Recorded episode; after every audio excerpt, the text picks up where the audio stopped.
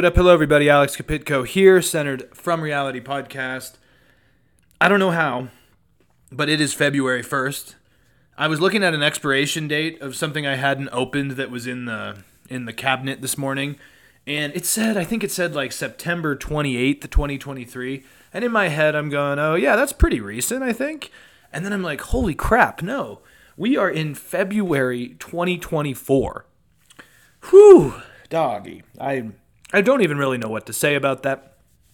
I was writing the date down on some forms this morning and my heart just kind of dropped. So, that's where I'm at. Anyways, it has been a very crazy busy week, but mainly in a really good way. A lot of life updates that I don't want to talk about quite yet. I don't really want to get those out into the ether quite yet, but some of the things I've been waiting on for a while, positive progress on some of that, positive updates on the current job I have. Kind of at now a, a, a, unique crossroads, time to make a decision about a myriad of different things in my life. Again, I've been talking about the push and pull of working and traveling abroad versus staying around here and stuff. And it's a big, complicated issue, so I have a lot to think about. But as one of my mentors told me, I think two days ago, I have a few options right now that are opening up and I don't really have to decide right at this moment. He just told me to kind of sit back and ride into it and just see what happens. And I'm trying to do that. I'm such a planner. I'm very OCD.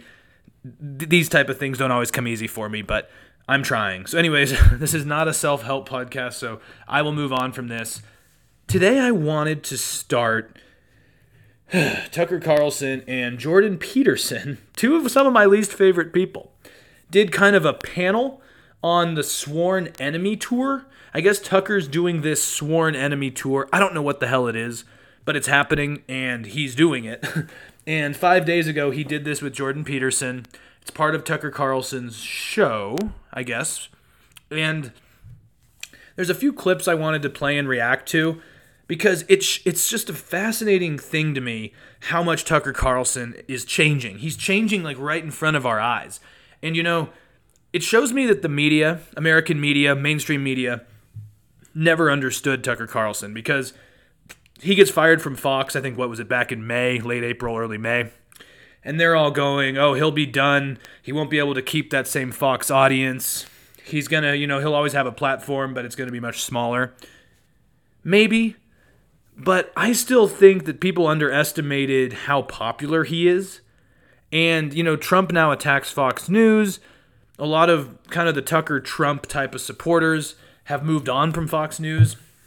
And Tucker's really gotten quite radicalized over the last year, less than a year even.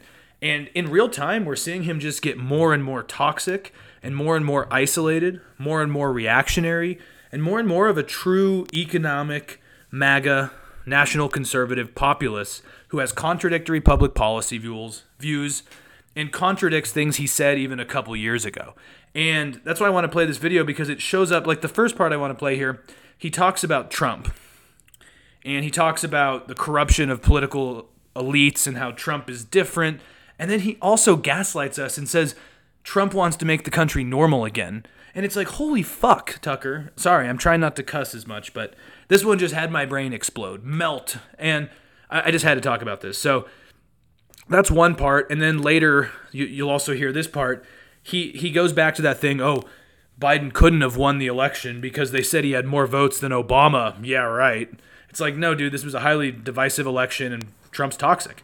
But, anyways, it is just interesting to me because uh, I think my theory of Tucker is getting more and more true is that he seems like this person who's always been kind of laughed at by political elites he lived in liberal cities like the Bay Area. Well, he's from San Francisco, spent a lot of time in New York, and I think he's become just kind of a reactionary to anything the left supports. He kind of despises the left, and he's slowly just isolated himself and become more anti anti Trump and anti left, anti establishment.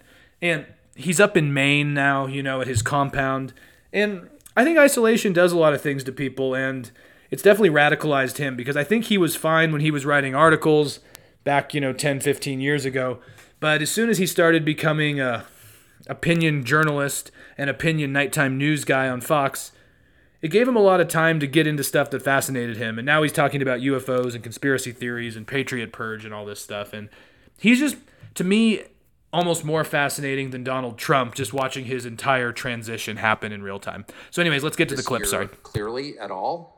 I was thinking yesterday, it really is like looking through a shower curtain. You see these opaque shapes lurking, but you can't tell if they're, you know, friend or foe, nude or clothed. You know, you don't really know what you're looking at. But you know that there is a collision coming between titanic forces, the population of America versus its leaders. And it's coming to a head because of the structure of this election. And so you have the Republican candidate, and he is going to be the candidate, whose election is the one thing. What I think it's, I think it's, it's kind of determined. Um, and of course, it's politics, so it's filled with all sorts of. I mean, the amount of ugliness display beneath the surface. And of course, the guy he supports, not exactly perfect either, but I digress. In all politics, everywhere, is really awe inspiring. You know, these people are really dirty everywhere, not just my country. You may know about that. But um, the one thing that the people in power, and I don't just mean in Washington in our government, I mean in our financial centers and entertainment centers, our country's kind of cool because they're they're identified by cities. So Los Angeles, New York, Washington make all the decisions, of course. And the one thing they won't tolerate is the orange. Do you know what's interesting though? And sorry, I keep interrupting, but they say that the coastal cities make all of the decisions. But because of the Electoral College and the way our Senate is developed, where each state has two senators, no matter what size they are, it actually seems like rural areas might have more of a voice than, for example, California, that is massive and has the same amount of senators. The basically the, the number of citizens to senator in California is significantly different than in, say, like South Dakota or Montana or something like that. And so one individual has much more p- voting power in rural red states than in coastal cities. So I just never understood this whole argument that the coast determine everything. It's actually, in my opinion, kind of the opposite. And power. And you sort of, and that, like, you wonder, well, why? Because Trump is not a radical at all. And Trump's vision for America this is an informed assessment. Trump isn't a radical. I like that one. This is a guy who literally lied about the election, never conceded, tried to orchestrate a coup. 91 indictments. Trump. Trump's vision for America is like Studio 54 1978. like, I'm serious. Trump really loved the country he grew up in. He really loved it, and he means it. He loved the people who live there. He loved its traditions, its weird little customs, its idiosyncrasies, and that's kind of what he wants. He doesn't want a brave new future of new things. Ask yourself why Trump likes that period, though, Tucker. Wants to return not to antebellum America, but to like 1980 America. And it's kind of hard to argue why that's bad, actually. And so that's not a revolutionary agenda, nor is it a counter revolutionary agenda it's a return to normalcy. you know, Tucker's smiling right there in this, and you just wonder, Tucker, what happened? Like, Tucker is calling Trump a return to normalcy. Bro, we have we had, sorry, 4 years of Trump. Normalcy was not exactly what happened. There were so many crazy headlines with Trump that we stopped even talking about some of them. Normal normalcy, give me a break. And I mean, if you really wanted to just track how far open the Overton window has gone since Trump's been in office. It's almost like he's just blown open, like blown open the Overton window. Like the Overton window is just not even a concept that's useful for tracking changes in parties and how certain issues just become widespread or accepted or radical. Like to call Trump's presidency normal is just insane to me and bringing back normalcy, like give me a break. Anyways, let's get to this other part where he talks about Biden and 2024 and all of that fun movement on behalf of Donald Trump that's 100% real, and you have absolute ironclad resistance to the democratic process working its way to a legitimate conclusion by the people who have all the power. What happens next? I don't even know. And I'll sum it up this way Today, it is a race in the foreseeable future between Donald Trump, the former president, now effectively the Republican nominee, and the incumbent president, president, they got more votes than Barack Obama somehow. Okay, first off, Tucker does the air quotes when he says pr- current president, blah blah blah. Um, not not really surprising he says that, but let me go back just a little bit. President, they got more votes than Barack Obama somehow, because um, he's just so popular. It's just the magnetism. Um, I I okay. The reason I play this part is because I hate it when conservatives come out and say, "Oh yeah, Biden got more votes than Barack Obama because he's just so popular and so." vibrant. And they always use this as kind of an example that the 2020 election was rigged or stolen or whatever you want to say, basically citing the fact that there was higher turnout for Biden than Obama. Tucker knows better than this. Tucker's not an idiot. It's such a weak point because all you have to do is just use your brain for 10 seconds and you can get an answer as to why Obama, like, or sorry, Biden had more votes than Obama. The answer is it was the most divisive, polarized election of our time, or at least in current memory that I have. And a lot of people hated Donald Trump, and a lot of people loved Donald Trump, and a lot of people did not want Donald Trump to win, so turnout was high for Biden. COVID was going on, people saw the craziness. More people turned out to vote against Trump. It wasn't about Biden, it was just about getting Trump out of office. I'm sure if you polled people they would say they prefer Obama to Biden, or people that voted for both of them, I mean. But that doesn't mean the election's stolen. It just means that it was so divisive and people were so anti Trump that a lot of people voted for Biden. I'm one of those people. I wasn't a huge Biden fan, but I was so disgusted by the four years of Trump that there was no doubt in my mind. In 2016, I did not vote for Hillary. I, I wrote in John Kasich, I think, if I remember correctly, because I just couldn't stomach voting for Hillary Clinton. In hindsight, I would have voted for Hillary Clinton because now I understand how dangerous Trump is. And I think a lot of people learned from 2016 and just voted for Biden and didn't go third party. If you look at 2016 versus 2020, third parties destroyed Hillary. Not destroyed her, but they took a lot of votes from her and is one of the reasons why Trump beat her. In 2020, not a whole lot of third party activity, and that's probably why Biden was able to beat Trump. So it is such a disingenuous argument when people like Tucker say, oh, Biden's not legitimate. Somehow he got more votes than Barack Obama, like it's a big conspiracy. It's not. It just shows how toxic and bad for the Republican Party Trump is. Other than that, like 30, 40%, he turns off a lot of people, and they're going to keep losing elections with Trump until they move on from him. Sorry, full stop. Anyways, what I want to mainly talk about today is the Nevada primary slash caucus. Yes, two events within three days that are going to splinter Republican voters. Trump's on the ballot in the caucus, but not the primary. Nikki Haley is on the primary ballot, but not in the caucus.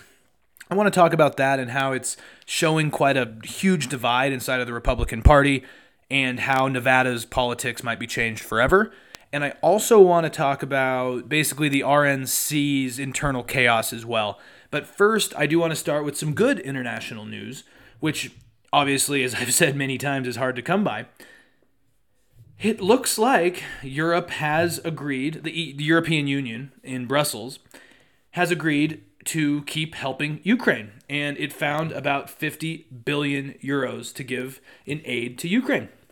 The Economist writes here in quotes on on February 1st, it took just an hour or so to approve 50 billion euros or 54 billion dollars in aid for Ukraine as part of an update to the bloc's budget. The article continues The swiftly agreed deal is a welcome fillip for authorities in Kiev that desperately need the money, though it will be spread out over the next four years. And we'll see what this means because the United States, as we've talked about, caught up in a chaotic deadlock now Trump doesn't want border funding. He wants it to be a political issue for the 2024 elections. We have Greg Abbott almost trying to create a new Ruby Ridge type of situation on the southern border, basically disobeying the Supreme Court decision. We're seeing House Republicans, even Mitch McConnell now kowtowing to them and pretty much turning his back on Ukrainian aid. It's a mess. So it is good to see that, you know, Olaf Scholz of Germany, Emmanuel Macron of France have come together to support Ukraine. And I think one of the most interesting parts is that Viktor Orban wasn't as big of an issue as people were thinking he would be going into this. And Orban has talked about vetoing any aid. He is definitely willing to see the issue from Putin's perspective. He is definitely closer politically to Putin than he is to like Olaf Scholz in Germany, for example. And he's also pretty much like attacked the European Union's institutions, does not really believe in the European Union, even though they get money from the European Union. So maybe that's why they don't leave. They've also been violating rule of law obligations. That's like he's been obviously attacking its judiciary, not combating corruption, cutting down on the, on the media and free press, free speech. His immigration policies are pretty draconian. Anyways, in this case, it looks like the EU was basically like middle finger Viktor Orban. And basically, as this meeting approached, diplomats from throughout the European Union basically said there would be reprisals against Hungary if it continued to hold up this agreement. And they talked about basically depriving Hungary of its vote in EU bodies. And that would be tough because I think you need all the countries to agree, and there's 26. But basically, they also talked about how dependent, as I've talked about before, the Hungarian economy is on EU transfers. That's 3 to 4% of Hungarian GDP, according to The Economist. And apparently, threats of economic reprisals worked because Viktor Orban and Hungary basically folded. No one knows exactly why, but it is really interesting to me in a myriad of ways that this happened without much of a fight. The other thing about all of this that really does kind of fascinate me is Giorgia Meloni, Prime Minister of Italy. And the reason why I bring her up is because she basically rose from the ashes of Italian fascism and kind of neo fascism. She's a far right populist. In the past, was sympathetic to like Marine Le Pen in France, Vladimir Putin, Viktor Orban very anti immigration, very anti LGBTQ rights, definitely more of a Trumpian type of figure. But as soon as she got into power, yes, she wants to expand the executive, and a lot of Italian moderates are not happy about that. And she wants to put through constitutional reforms that would allow the authoritative, to, or sorry, the executive to have more authority. But ever since she became the leader of Italy, she's actually helped support Ukraine, worked with the EU, and has kind of been moderated by Italy's institutions. And in this case, she also, you know, meets with Scholz and Macron and was apparently part of the solution to making sure Viktor Orban didn't keep trying to oppose this. And so, you know, Viktor Orban is folding in this. He's silenced, or at least for now, silenced. And also Marine Le Pen, or not Marine Le Pen, sorry, um, Giorgia Meloni over the last year. Yes, she is still a right winger, anti immigration, but she's kind of just ruled Italy, ran Italy, I guess is a better way to put it. Like kind of just the normal right wing politician. I'm not a supporter of her, but it's an interesting thing to see how she's kind of been self moderated over the last year, and she's actually been part of the solution, not the problem. So we're going to have to keep watching this. Again, to me, to you, 50 billion euros is a shit ton of money, right? But 50 billion dollars to Ukraine or 50 billion uh, billion euros to Ukraine over 4 years. That's really not that much. It's a little bit more than 12 million a year. Ukraine's going to need more than that. And we're seeing internal division again between Zelensky and some of his generals. So it, there's a lot of trouble, troubling trends on the horizon, to put it lightly. Anyways, let's move on. First and foremost, though, if you know how to get a song out of your head, that would be very nice. I've had Isla Bonita by Madonna and Holiday by Donna, mm, Donna by Madonna. Both stuck in my head, and I think the universe just picks which one's going to pop into my head at a given time. But as I was prepping for this podcast, I was just humming La Isla Bonita.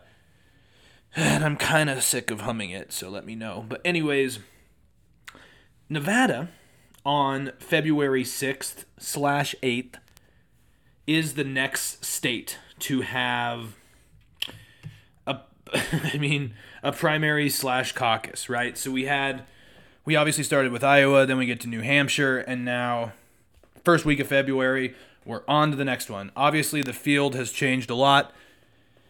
And as The Economist says, participating in Nevada's primary this year, Republican primary this year, is a bit like playing a choose your own adventure game.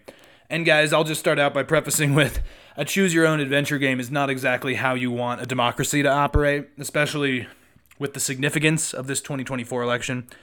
But I'll digress for a moment on that.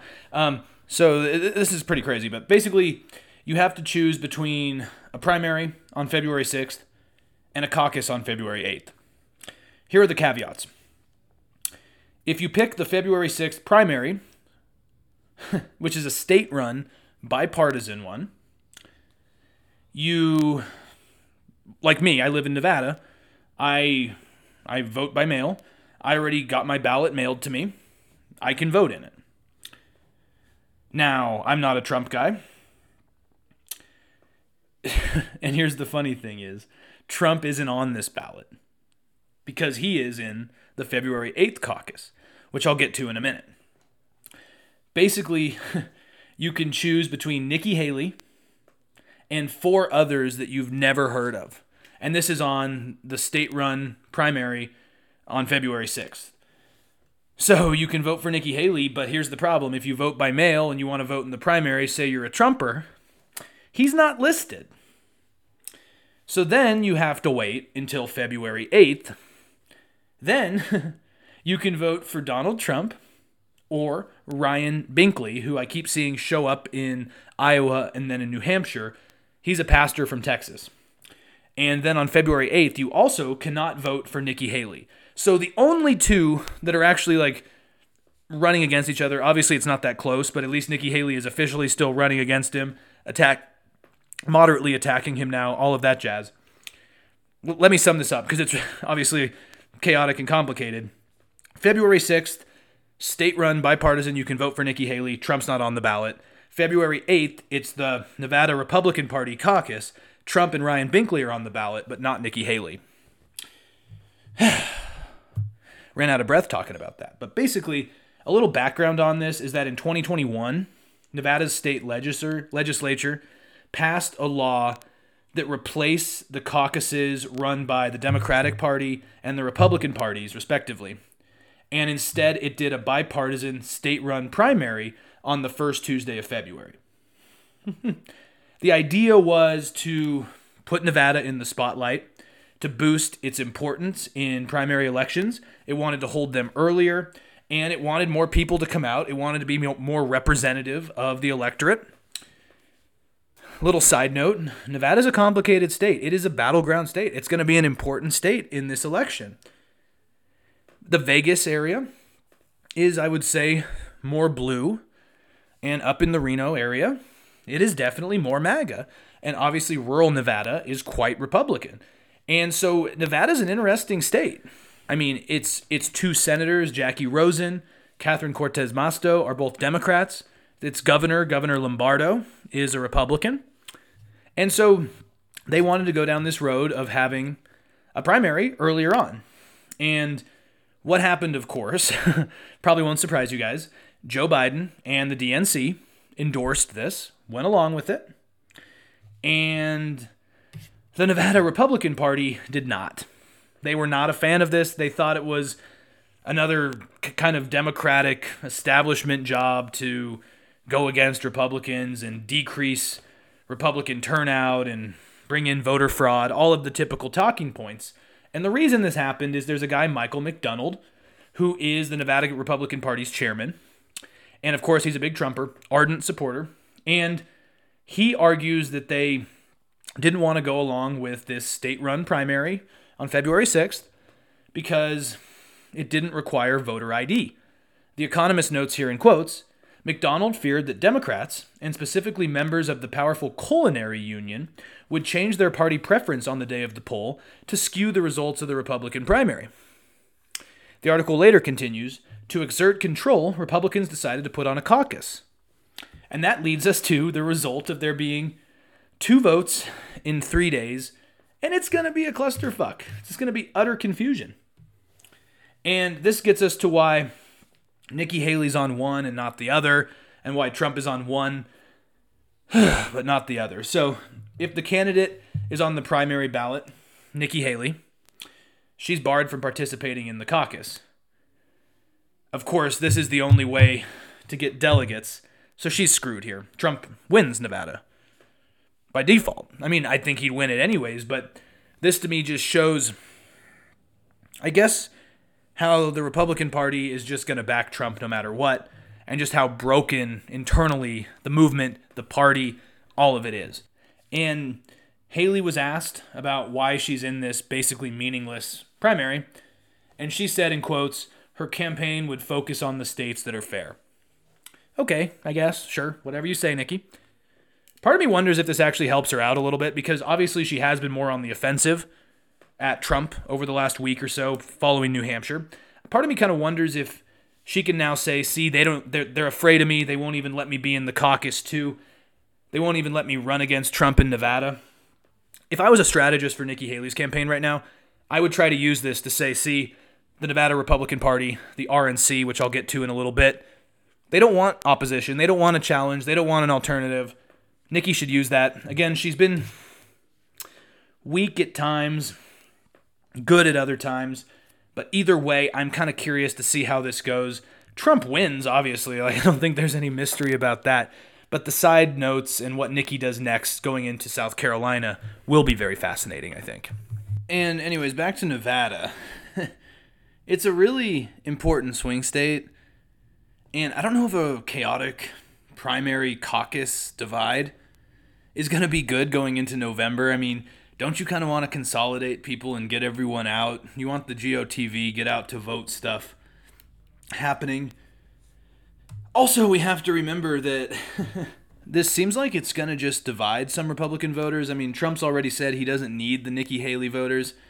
When the margins are this close, you kind of do, dude. And this could just kind of divide the Republican Party more if you have two choices and the two top candidates are in different ones, right? And second, caucuses are not exactly welcoming because you have to take time out of your evening to go out to churches and schools. It's it's a pain, right? Like you can't just mail in your ballot or drop it off. You have to be involved in the whole caucus process. So again, this just reminds me is that yes, Trump is a cult-like figure, but he is actually more of a detriment, I think, to Republican electoral success. Of course, I may be eating crow in 2024's election in November, but as of now, it just seems like he's a detriment to them in a lot of different ways. And I was reading some interviews on a CNN article, and there's a guy, Joseph Martin, who they interviewed outside an early voting station in Henderson, Nevada. And he complained he wasn't able to find Trump on the ballot. He said, in quotes, he voted none of the above and plans to go to the caucus too. He said, in quotes, the person I wanted to vote for wasn't on this ballot. I didn't know he was not going to be on this thing here. and then there's another guy, Bill Lane, who's another registered Republican who voted in the primary. He, he said, in quotes, I don't understand why we're doing it that way. And he voted uh, Trump in 2020, but now supports Nikki Haley in the Nevada primary. So, I mean, I don't see this being a net good. I really don't. And of course, like I said, and the AP also has a good piece on this, it talks about how this primary caucus divide is gonna really help Trump probably sweep all the Republican delegates because it's it's him and that Texas megachurch pastor. So yeah. But it's just weird where this is the third state in the GOP primary calendar and it's really not even a factor now. It, it is just such a strange, strange process we're seeing unfold here. And this comes as we are seeing Republicans in Michigan. They mutinied against their party chair. And on January 24th, Arizona's chairman resigned after there was a recording that revealed basically he was giving money to Kari Lake to stay out of politics. And this is also at the same time that the RNC, the Republican National Committee, basically was saying we're just going to call Trump the nominee. Nikki Haley's still in the race, but we're just going to say Trump's the winner.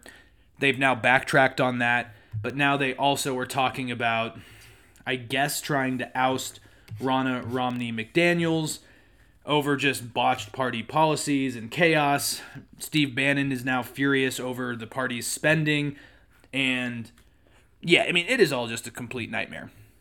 All of it's a complete nightmare for them. And it's just, it, it shows you the state of the country where all of this is happening and Trump still has arguably a coin flip chance in 2024's election. So we'll have to keep following this. A little bit shorter episode. I'm going to get out of here. Got a busy couple days ahead. But just wanted to talk about that because I'm in Nevada. This is just going to be quite a chaotic situation. So let me know your thoughts. You can find me on Apple Podcasts, iTunes, Spotify, Podbean. You guys know the rest. Have a great night. Adios.